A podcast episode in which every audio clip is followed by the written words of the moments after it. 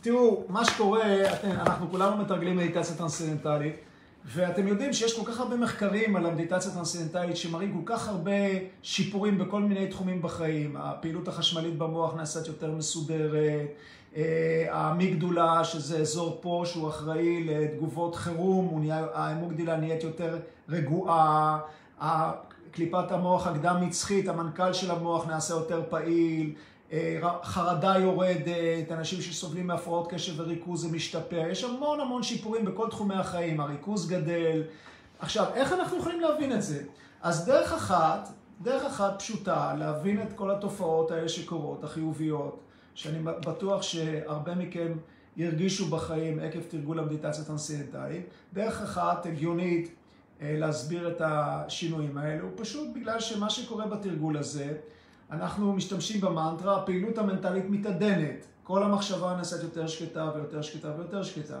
ואז מה שקורה, בגלל שאנחנו כולנו, מה שנקרא יחידה פסיכופיזיולוגית, או במילים אחרות, בגלל שהפעילות המנטלית שלנו תמיד קשורה לפעילות הפיזית, הגוף והרוח תמיד קשורים אחד לשני, אז ברגע שהפעילות המנטלית נהיית יותר שקטה, אז באופן אוטומטי, בלי שנצטרך לעשות דבר ביחס לכך, גם הפעילות הפיזיולוגית נעשית יותר שקטה. כלומר, הגוף כאן מקבל מנוחה מאוד מאוד עמוקה. ומצאו את זה, מצאו את זה שיש ירידה בצריכת חמצן, ויש ירידה בריכוז של החומצה הלקטית בדם, שזה מצביע שוב על מנוחה. בדקו את זה גם בהתנגדות האור לחשמל. יש על זה הרבה מחקרים מדעיים, יותר מ-עשרים מחקרים מדעיים שהראו על הצביעו על המנוחה העמוקה הזאת שאנחנו מקבלים, שאנחנו מתרגלים מדיטציה. עכשיו, מה המנוחה הזאת עושה? ברגע שהגוף מקבל את המנוחה העמוקה הזאת, מתחים ולחצים שיושבים עמוק במערכת העצבים שלנו יכולים להשתחרר. ברגע שהמתחים משתחררים, אז כל ההיבטים האלה, כל הבריאות משתפרת. אז יש פחות מתח, אז יש, הבריאות משתפרת, והריכוז שלנו נעשה יותר גבוה, ואנחנו מתגברים, יכולים להתגבר על מצבי רוח או על חרדות. כל המחקרים האלה אפשר להבין אותם, אפשר להבין אותם בסגנון הזה, שפשוט הגוף קיבל מנוחה סופר מאוד מאוד עמוקה, מתח משתחרר, וברגע שמשתחרר, מתח משתחרר, יש כל התגובות הפיזיולוגיות האלו שמראות על שיפורים, גם פיזיולוגית וגם מנטלית, גם תגובות מנטליות שמראות שאנחנו, הבריאות המנטלית שלנו יותר טובה, וכל הדברים האלו. אבל זאת רק דרך אחת להבין בעצם מה קורה כאן. אז זה הסבר אחד, הסבר יותר מדעי, שבגלל שהגוף מקבל את המנוחה העמוקה, מתח משתחרר, ואז אנחנו רואים את כל השיפורים האלו. אבל אנחנו יכולים להבין את התופעות האלה שקורות במדיטציה גם מזווית אחרת. אנחנו יכולים להבין את זאת מכך שבעצם כשאנחנו מתרגלים מדיטציה טרנסצנדנטלית, והפעילות המנטלית שלנו נעשית יותר רגועה ויותר שקטה, אז זה לא רק שאנחנו מקבלים מנוחה עמוקה, אנחנו בעצם מתחברים, מתנסים כאן באיזושהי רמה של מציאות שהיא מאוד מאוד מיוחדת. השקט הזה שאנחנו חווים במדיטציה הוא לא סתם שקט. הוא לא סתם שקט. אז בואו ננסה להבין מה, מה קורה שם. תראו, כשאנחנו מסתכלים, אנחנו מסתכלים על, ה, על ה, מה שקורה שם בחוץ בטבע, אנחנו רואים, אנחנו רואים שבטבע יש סדר, יש אינטליגנציה, נכון? אם אני הולך ואני זורע זרע של עץ תפוחים, אני מקבל תפוחים ולא אגסים.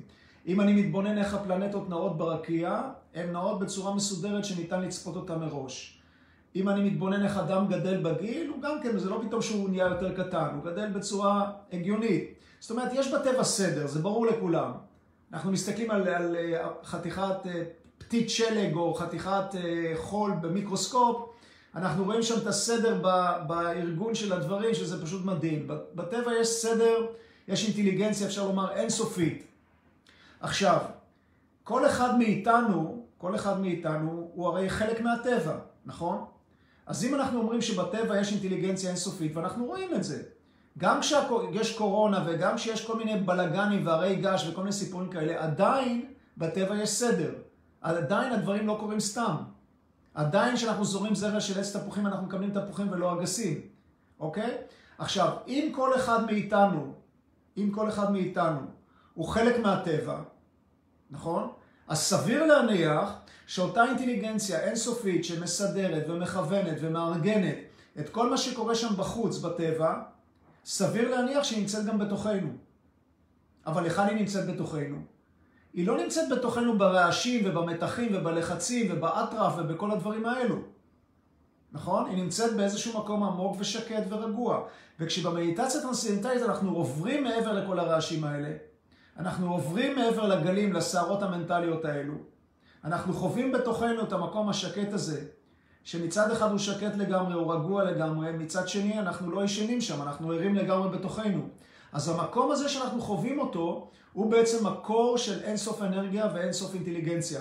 וברגע שאנחנו חווים אותו, אז באופן אוטומטי, האיכויות השונות החיוביות יגדלו בחיים שלנו. כי המחקרים מדעיים מראים שתכונות שממש אפילו נראות הפוכות גדלות בחיים. מצד אחד יכולת ריכוז, מצד אחד יכולת להתייחס לדברים בצורה יותר רחבה. מצד כל מיני דברים גדלים בחיים, אם זה ברמה של הפעילות המוחית, אם זה ברמה הפיזיולוגית. איכויות שונות מתחזקות בעת ובעונה אחת, גם יכולת להתרכז, גם יכולת להתייחס לאיזושהי תמונה שלמה של המציאות, ולהיות עם מודעות יותר רחבה. וכל זאת מדוע? בגלל שאנחנו בעצם מתחברים למקום שהוא מקום של כל האפשרויות. זה משפט קצת בומבסטי, אבל השקט הטרנסצנדנטלי הזה שאנחנו חווים אותו, על פי הספרות הוודית, על פי מה שמרישי הסביר לנו, זה בעצם תחום של כל האפשרויות. מדוע? כי בעצם כל חוקי הטבע שמסדרים ומכוונים ומארגנים את כל מה שקורה שם בחוץ, בטבע, הם נמצאים שם גם בתוכנו. וברגע שאנחנו חווים זאת, אז באופן אוטומטי, בלי שנצטרך לחשוב על כך בכלל, החיים שלנו יותר ויותר בתיאום עם הטבע, עם חוקי הטבע. ואז באופן טבעי אנחנו עושים את הדברים הנכונים, ובאופן טבעי התפקוד שלנו הרבה יותר מוצלח.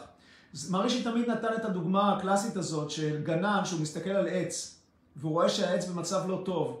אולי הפירות לא נראים משהו, העלים נראים קצת נבולים, אז הגנן הרציני, מרישי אומר, לא הולך ומתחיל להזניף מים על העלים או להבריק את הפירות. הוא הולך ומשקה את השורש. ותהליך אחד פשוט כזה של השקיה של השורש גורם לכל ההיבטים החיצוניים של העץ לראות יותר טוב.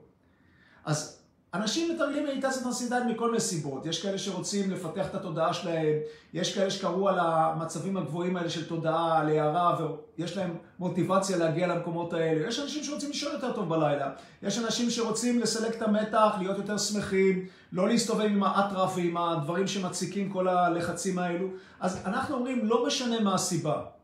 לא משנה מה הסיבה שמעניינת אותנו, שגורמת לנו לתרגל מדיטציה טרנסצנדנטלית. אם נתרגל את זה, אנחנו בעצם, בגלל שאנחנו מתחברים למקום הפנימי הזה, השקט הזה, שהוא תחום של כל האפשרויות, שבעצם כל חוקי הטבע נמצאים שם, שבעצם כל אותה אינטליגנציה אינסופית שקיימת בטבע, נמצאת במקום הזה.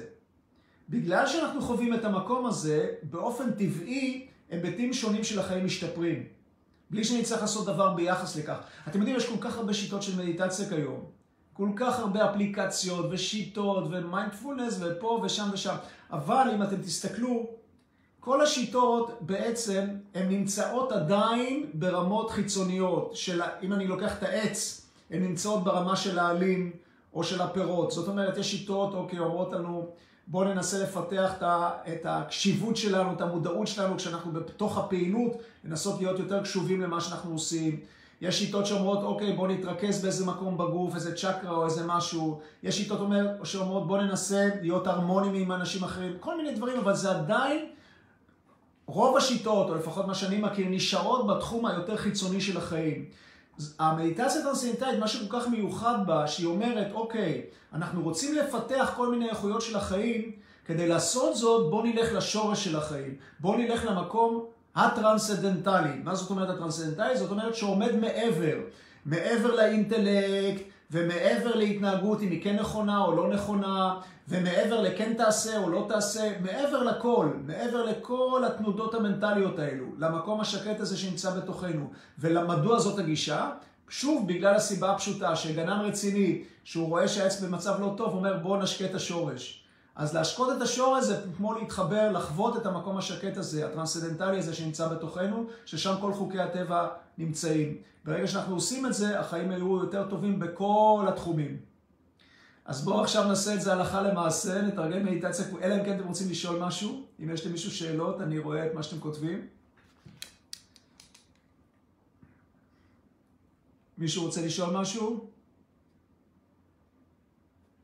אוקיי.